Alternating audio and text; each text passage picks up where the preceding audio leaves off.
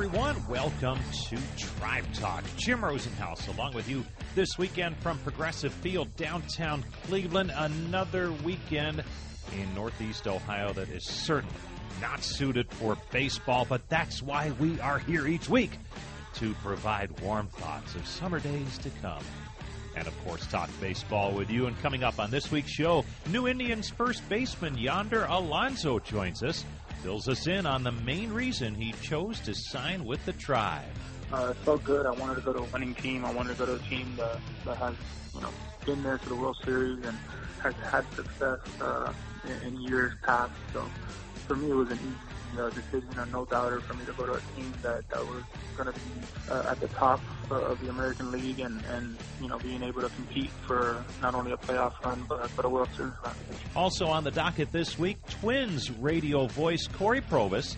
He gives us not only a Twins preview for the season, and that should be a very strong ball club and a contender in the American League Central with the Tribe for the title. But Corey will also explain some of the challenges of ice fishing in the great state of Minnesota when winter temperatures are consistently below zero. I love the water. I love the idea of going out and dropping a line in the water, but it may get to a point where, hey, it's -1. Is this really a good idea? Is this really a wise decision to really do? Plus, we will get the latest news on Tribe Fest, which is next weekend, from Joel Hammond, and we'll have an update on contract signings for the Indians this past week. All coming your way as Tribe Talk gets rolling on the Cleveland Clinic Indians Radio Network.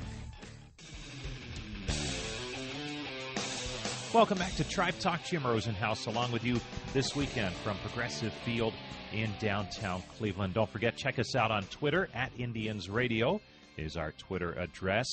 And certainly very happy to be able to bring you a conversation we had earlier this week with new Indians first baseman Yonder Alonso, signed to a 2-year free agent contract shortly before the holiday season, and he'll be a big key to this season's fortunes for the Tribe as they try to fill that spot at first base vacated by Carlos Santana, who ended up signing as a free agent with the Phillies.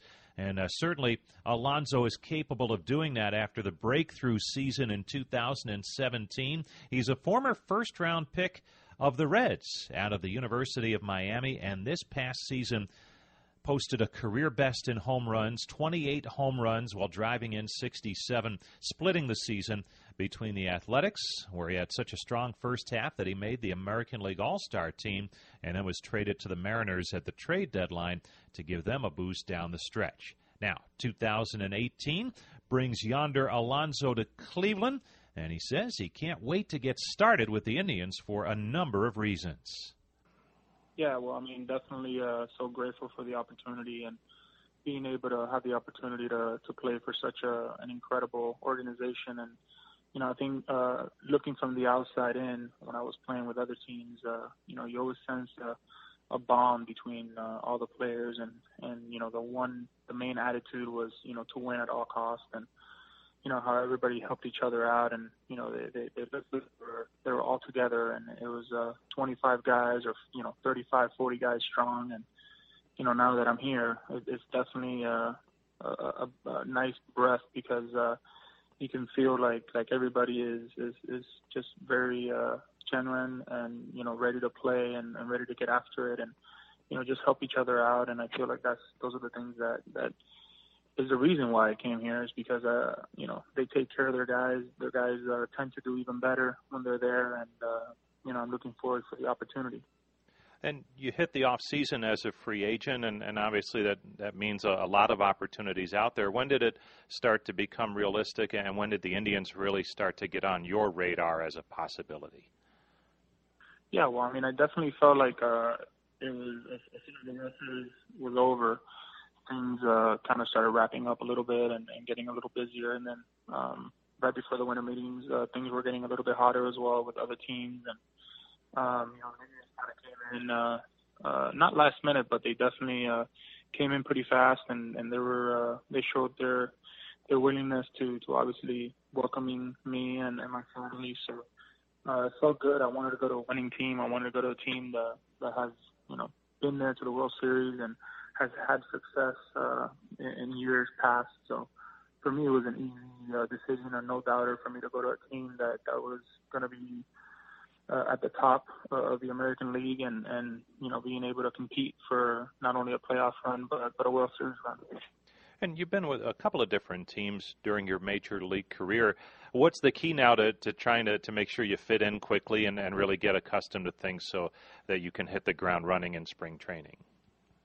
Well, you know, just be myself. You know, I try to be myself at all times. I try to, you know, work hard. You know, I'm not really the talking guy. You know, I kind of just sit back. I get there and just go to work. You know, I think with my work and the way I am and, you know, being able to be bilingual, I think that would help. But no question about it, I think actions speak louder than words. And for me, it's just to work hard. And, you know, anything I can do to help the team win, and it's a plus for me.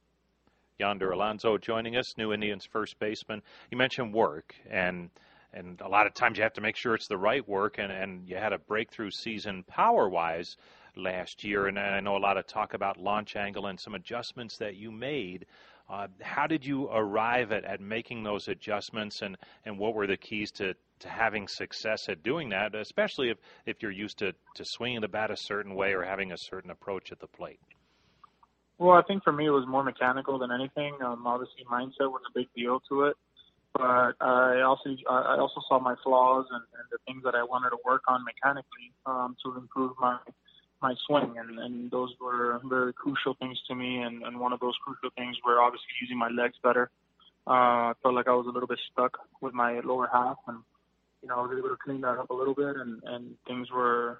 You know, they went uphill after that, and, you know, right now, last year was a learning experience for me, the whole thing. So I felt like I have a year under me now, and now I'm going to have two off seasons to continue to work on what I want to accomplish and what I want to work on, and you know, try to be as perfect as possible with it. And, you know, it's been working out for me. I feel great. This off season has been a great off season, healthy and stronger than ever. And, it feels like every guy says that every time they go into spring training, but, you know, definitely I feel great.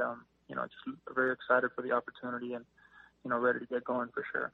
And you'll play for Terry Francona. What do you know about Tito from maybe former teammates or others in the game?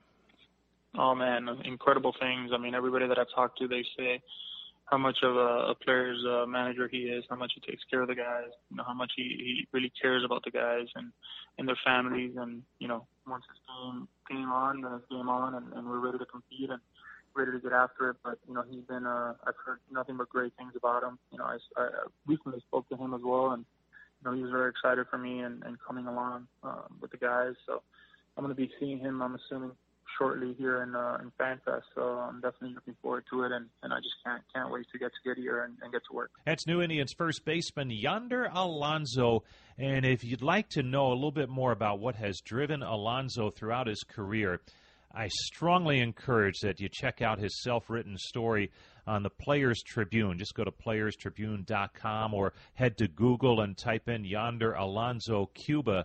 And he details his escape from Cuba with his family when he was only 8 years old. It's written from, again, his perspective as an older, more seasoned major league veteran, but looking back on when he was just 8 years old. A fascinating and inspiring read. So check it out. Just go to Yonder Alonso Cuba on Google, and you should be able to find it there. It's a story that he wrote for the Players' Tribune. Now, Alonso did mention it. He'd be at Tribe Fest coming up next weekend. It's next Saturday at the Cleveland Convention Center. And our next guest is Indians Assistant Director of Communications, Joel Hammond. And with Tribe Fest just a week away now, Joel fills us in on all the details.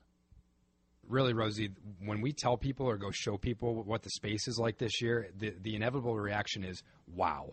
We have about 10 times the space that we've had in the past for this event. So we're bringing in more activities like a baseball diamond, a pitcher's cage. We have a kid stage this year. Our main stage schedule is out, which will have Q&As with our players and Terry and Chris and games like Minute to Win It and Say What. So the event this year will be unlike any other in the past and even better than any other in the past. And it's been a pretty good event in the past. So we're looking forward to really putting on a great event for our fans. I thought it was interesting with that extra space. You were mentioning last week that it may lead, if you do, even if you don't have an autograph ticket per se, which you can purchase to guarantee an autograph, there may be some nice opportunities, maybe not to get an autograph, but to mix with some of the players because of the space. Yeah, we're going to have our players out and about way more than in the past, where in the past we just didn't have the room to activate around our players more. But now this year with this extra space, our players are going to be on the baseball diamond interacting with kids and our youth baseball staff. Our players are going to be on the kids stage reading books to kids and interacting with them there. They're going to be in the pitcher's cage, giving tips to young kids. They're going to be on the main stage playing fun games, like I said. So much more opportunity this year to interact with our players, and we know that's what our fans want. So in addition to the opportunity for autographs in those autograph sessions for an extra charge, that $10 general admission ticket will get you really anything you need this year, and we're really hopeful that our fans are going to love this year's event. We don't need the whole roster, but how about it? Just a preview, a smattering of who's coming. Yes, players you know for sure. So Francisco Lindor, Jose Ramirez, Carlos Carrasco, Trevor Bauer, Danny Salazar, Jason Kipnis, Yonder Alonso, our new addition, will be here, and a bunch of other guys, too, that our fans will know. Tyler Olson, Nick Goody. The entire list is at Indians.com/TribeFest. And our players seem to like it, Rosie. I know you've had this experience with them. It's really it really serves as a sort of beginning to the season, I think. You know, the holidays are over. The truck leaves in 2 or 3 weeks. Pitchers and catchers report on Valentine's Day. And I think it really kind of gets them energized, seeing our fans' excitement, seeing our fans' energy. And they come away from the event energized, too. So really looking forward to, again, sharing this event with our fans this year. You know, it's funny, some of the stage games, Andrew Miller in particular, as much of a competitor as he is in the late innings of a close game, holy smokes, he took that stuff seriously, and it was fun. And I'll tell you what, Rosie, you've never seen competitors until you see Jose Ramirez and Roberto Perez play Papa Shot, right? Which we're going to do on the main stage this year. We're going to have those guys play Papa Shot against each other, and again, some of those other games, including Minute to Win, and say what these guys are competitive no matter what they're doing, whether it's a putting challenge at Goodyear or racing each other to their cars, or wait till you see Roberto and Jose play Papa Shot against each other. If you think you've seen competitors before, this will put a new spin on the word competitor. All right, one more time. Date, time, format, how to get tickets. Week from today, January 20th, Cleveland Convention Center. It's on Lakeside Avenue in downtown Cleveland. Really easy to get to. Parking, there's a couple city-owned garages right there on Lakeside that our fans can park in. Indians.com/TribeFest has ticket information and roster information. That $10 general admission ticket is all you need to have a great experience at TribeFest. Now, there are $35 autograph session tickets still available in the 4:15 and 5:30 time ranges. But really looking forward to seeing our fans. It's going to be an awesome event, and we can't wait for a week from today. Joel Hammond joining us, Indians Assistant Director of Communications, and Joel, we're not going to let you off the hook this easy. This is the last time we're going to interview you, and this is a bummer. Joel's leaving for another opportunity career-wise, and looking forward to that, and we will miss you greatly. And I know fans of social media of the Cleveland Indians will miss you tremendously. It's been a great 5 years building it up. When you talk to fans or people in sports or with teams, when they talk about who's taken advantage the most of the increased growth in social media, seems like the Indians have been at the top of that list. How have you, in your role, been able to grow social media and make it a big part of what the Indians do? Yeah, I appreciate that, Rosie. And as you know, baseball is a great game, but it is tough on family. So we have a second shot on the way, so going to take an opportunity to spend more time at home. But what we've tried to do with our social media accounts is never miss an opportunity to interact with our fans. So that could be 12:30 a.m. after a big walk-off win and you're at home trying to wrap things up and really kind of come down, right? You know how it is, Rosie. After an exciting game, you go home, you're not ready for bed yet. So that could be at 12:30 a.m. That could be at 6 a.m. the next morning when a fan has a question about the next night's game, right? So we have really tried to interact with our fans as often as possible and in as many places as possible. So that could be in our Instagram comments. It could be going and commenting on photos that fans tag us in on Instagram. It could be in the Facebook comments. It could be via Facebook message. It could be on Twitter with contests or just thanking people for being at the game or being a part of the conversation. We've always wanted to reward people who are part of our conversation and who support our team. So that's what we've tried to do, and you're right. We have had some success with it, and I'm confident that the team that we have in place will continue it, and I'll certainly be watching from afar, no doubt. A lot of interaction with players. Yep. A favorite for whatever reason over the 5 years? Well, we just this past offseason, or this past season, Rosa, you know this, we had finally some success with the All-Star Game vote, right? We've our fans voted Jose Ramirez as a starter, our first fan-voted starter since Juan Gonzalez. So 16 years later, we finally – so that was a fun campaign, and we dressed Francisco and Jose up in oversized suit jackets and created a fake crime scene in the dugout and created a spoof on CSI Miami, you know? And so that was a good one. I mean, that one will probably live on as something I point to where, okay, and that goes back to we've known those guys for 4 years now, right? So you know them well, and you use those relationships. And I know those two guys wanted to be in the All-Star Game badly. They wanted to represent the Indians, our fans. So I said, do you trust me? Yes. Give me 15 minutes tomorrow. We're going to do this. And they said, okay. And it was one of the best things that any team has done here in the last few years. So we had a ton of fun. Our players are great, and I'll certainly miss that part of it. We'll miss you too, Joel, for sure. And best of luck in your future endeavors. Thanks a lot for coming by today. Appreciate it, Rosie. That's Joel Hammond, the Indians' assistant director of communication, and TriFest will be his last day with the Indians after a great 5-year run. As you heard him say, he's moving on. And the office and the Twitterverse and beyond will not be the same without Joel around. He definitely will be missed. And Joel, if you're listening, good luck, buddy, and it was great to have worked with you the past 5 years. Stay with us. When we return, we continue with our American League Central Division Rivals previews with a look at the young and hungry Minnesota Twins. That's coming your way shortly as we continue with Tribe Talk on the Cleveland Clinic Indians Radio Network.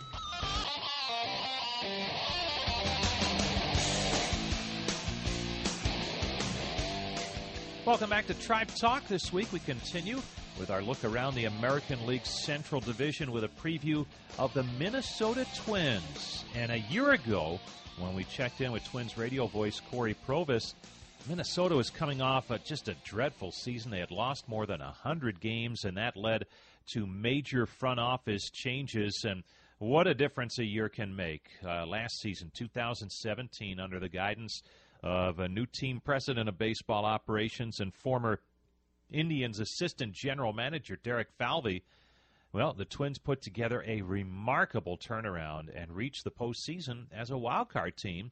And now Corey Provus rejoins us this year, and he says 2017 will go down as one of the more memorable seasons in Minnesota Twins history. It really was, Rosie, and great to be back with you. And I you bring up some great points. We spoke last year about, you know, looking ahead to 2017 and what kind of year would the team have, and there really wasn't much optimism based on the team in 16 losing more games than they ever had in team history. And then the roster didn't look all that differently looking back at 2017. So it wasn't like the Twins just tore up their team and added all these new faces that gave you hope and optimism that the team could find a way to contend and compete. Yet, you know, I think something that we maybe even talked about on this program last year, I think the 2016 season was lost after 9 games. They were 0-9 to start the year. They just never recovered, nor has any team ever recovered from a start like that. Whereas in 17, they got off to a great start. They won their first 6 games. They really, I think, got that off their back a little bit that, hey, nobody's picking us to win, but to maybe prove people, at least at the beginning, that this is going to be better than 16, something as small as getting off to a good start, they did.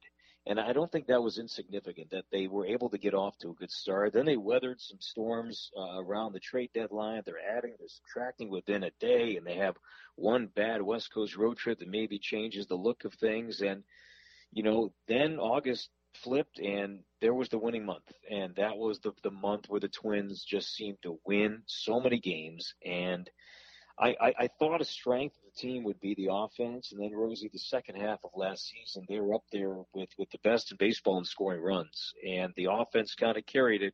The starting pitching was marginally better. Some new faces in the bullpen that you didn't anticipate contributed a little bit, but all in all, there is some hope, and now there is some excitement about what this team may accomplish even more in 2018. And with good teams, you mentioned offense, pitching, obviously important, but sometimes there's just a good feeling about a ball club that meshes well together. And you mentioned around the trade deadline, boy, it looked like the Twins were looking ahead to the coming seasons and not 2017. Is there a player or two that said, no, this team still has a chance to reach postseason this year? And how did that all come together when it looked like they were short in terms of talent? Well, Brian Dozier is the one that really kind of, he spoke his mind to the front office about how disappointed he was in the direction that they went. Right around the trade deadline, the Twins got swept at Dodger Stadium, as many teams did. It's not just the Twins last year, but many teams, had the same issue. Now, in two of those three games, for what it's worth, the Twins had eighth-inning leads and just didn't have the power in the bullpen to miss bats and to secure the final outs to win the game. But Brian Dozier, after, Brandon Kintzler was traded and Jaime Garcia lasted, one start as a Twin, he kind of let the front office hear about it, more or less saying that, fine, they don't want to believe in us, we'll show them. And he was the guy that backed it up, and he said his piece, and nobody faulted him for that. I think even Derek Falvey and Thad Levine and others appreciated his candor and how open he was about how disappointed he was speaking for the team about the direction that they went at the deadline. They didn't really add too much over the course of time, but they being the players that stayed, just rallied around that, man. They just rallied, and they got off to that good start that I mentioned earlier, but then they seemed to play their best baseball by far in August. Now, they got some luck along the way. There's no doubt about that. But they just took off in August, and it wasn't just Dozier. It was Polanco. It was Eddie Rosario. It was Byron Buxton showing like this guy is going to be just an amazing, amazing player. And the starting pitching, for the most part, it was Ervin Santana all season long, but a guy that I think would not have been on the team for 2018 if not for the way that he finished was Kyle Gibson. I mean, Kyle Gibson was having a dreadful, dreadful year, got sent down, and it wasn't because of injury, it was because of performance. Yet when it came down to it that he needed to step up or his Twins career was probably going to end, he pitched his best baseball the last 5-6 weeks of the season. Without Gibson's contribution, among others, there's no way the Twins win that wild card spot. Corey Provus joining us, the Twins radio voice. And Corey, you talk about 2017. Now, how do the Twins keep it going and build on that good young team? How do they keep that momentum going in 2018? And at least early on in what has been a quiet off season for most teams, what have you made of some of the smaller moves so far for Minnesota with still a lot of off season left?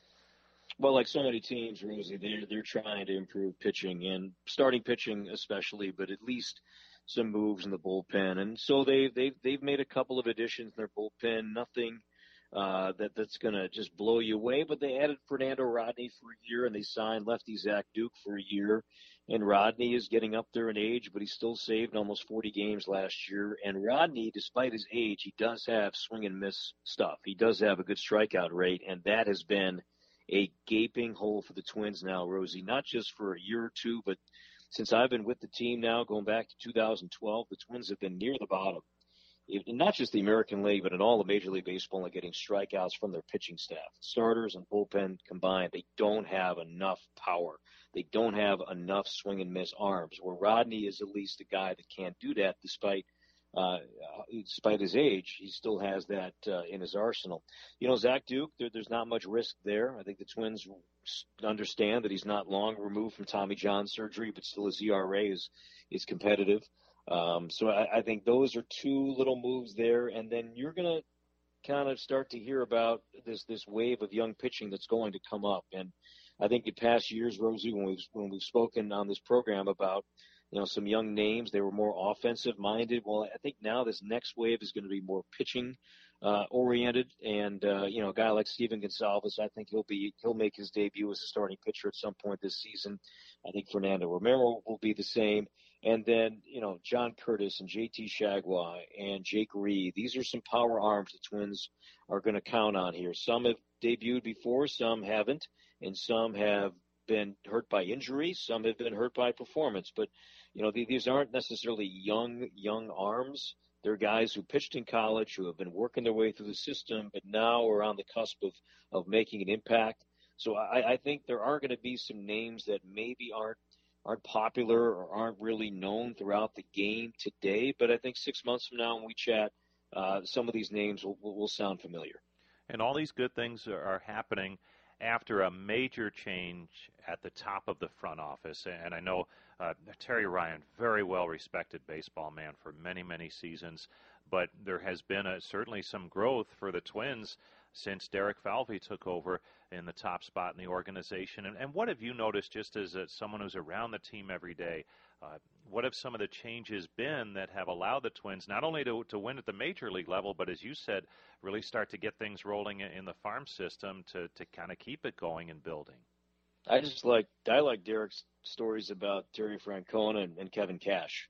Those stories that Derek just can rattle off about those two guys, I find fascinating. I really do. But I think, and Derek and Thad, even during the celebratory moment that the team had in Cleveland, that late night when the White Sox beat the Angels, the Twins celebrated in Cleveland that wild card spot. Many, rightly so, were complimentary to Terry Ryan and to Wayne Krivsky and to Bill Smith and to many others who helped draft and develop a lot of these young players that blossomed, not just last year, but even going back the last two seasons or so. I just think that the team and the organization needed some, not just fine tuning, but needed a fresh perspective and needed to take a look at how they prepare and how they analyze and how they study and how they develop. That there is still some old school mentality, and I'm not going to say that's completely removed from how this thing is being built, but they're just using some modern-day analysis that wasn't necessarily here, and it wasn't necessarily at the forefront into building a winning, contending, competitive team.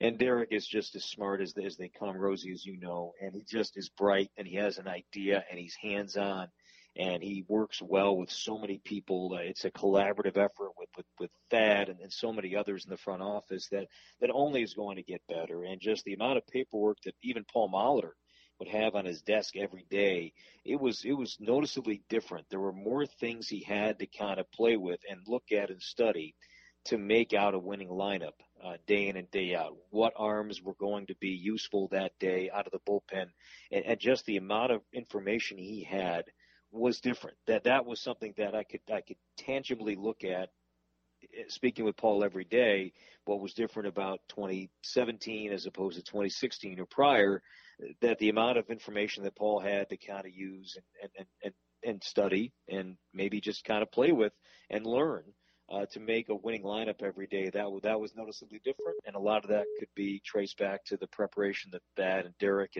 and Jeremy Hefner and Jeff Pickler and a lot of other guys kind of help mold for Paul each and every day. Finishing up with Corey Provus, Twins radio voice, our Twins preview here on Tribe Talk. And Corey, we would be remiss if we did not talk about what's on your schedule early next week. Fans here in Cleveland obviously enduring what has been an extremely cold winter. It's always cold up in Minnesota, and you have the Twins caravan coming up next week. What's going on for you in Mankato early next week when it's supposed to be a high of -1. What do you got going? Yeah, we have the Twins caravan is a great tradition. It's the most expansive, I think, caravan any team does, any sport professionally. It's something that the Twins have done every year since 1961, since the inaugural season of Twins baseball in the Twin Cities. And they send out, in this case, it's over a 2-week period. With this year is a little different with the Super Bowl coming here in early February.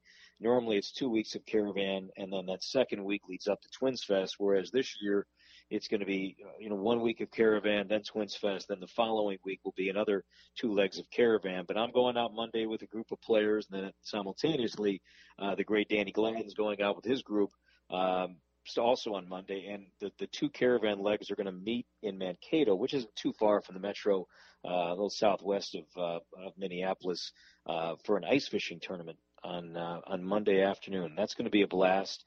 I say that, but the high is supposed to be -1, Rosie, on Monday all day. And look, I love the water. I love the idea of going out and dropping a line in the water, but it may get to a point where, hey, it's -1. Is this really a good idea? Is this really a wise decision to really do? And do you want to have some of your better players out there in these elements? You know what? They're just going to say toughen up, do it, and make the most of it. So you're spending this weekend lining up your lures and your bait to be ready and prepared? Yeah, I got some other things in store, too. I mean, I don't know. I mean, dynamite, I'm not sure if that's really allowed in certain water areas up here. But, you know, I'm going to be open-minded to anything and everything that's going to help me do well, but also expedite the process, Rosie. Well, hopefully you thaw out in time so when we see you in Puerto Rico when the Indians play the Twins in the month of April, you'll be all set to go down there. But we got a big dinner that Monday night. Tom Hamilton's buying, right? Yeah. We talked about that last season, that Tommy he's buying. We got a big night out, and he just can't stay inside and have, you know, bacon and beer. He's got to go out, and he's got to immerse himself in the community. And if he doesn't, we're going to call him out on it. Corey, thanks so much for coming by. Always a pleasure to have you on, and we'll catch up with you soon. Thanks.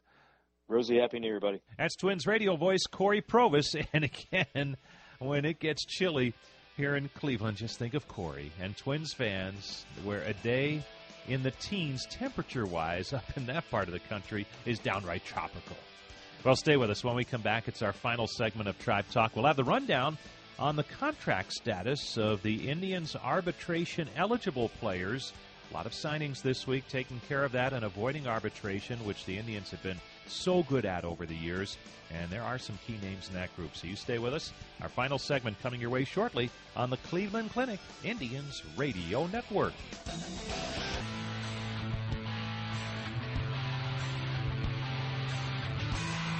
Welcome back to Tribe Talk. Jim Rosenhaus back with you from Progressive Field in downtown Cleveland. Our final segment on this week's show and an update on the Indians' arbitration-eligible players. And the Indians have had a great history of not going to arbitration and having it settled outside of the realm of the player and the ball club negotiating and settling on a contract. It's happened very few times over the years, the most recent being a couple of seasons back when both Josh Tomlin and Vinny Pestano went to arbitration, and the ball club won both of those cases, and nobody's gone since. They've managed to work things out. This season, the Indians had 7 different players eligible for salary arbitration, and this week, and in some cases weeks prior, the Indians have reached contract agreements. It happened earlier with Dan Otero, who signed a 2-year contract, and he'll certainly help out that Indians bullpen. And speaking of the bullpen, earlier this week, the Indians reached a contract agreement with closer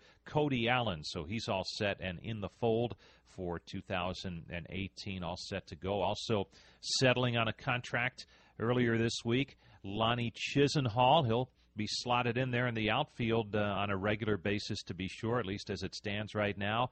Pitcher Danny Salazar, who, well, it'll be an interesting camp for him to see if he can nail down a spot in that starting rotation and stay healthy. That's been his biggest challenge. Also, reliever Zach McAllister. He reached agreement earlier this week, and Abraham Almonte in that mix, too. He has reached an agreement as well with the Indians. That was earlier in the offseason.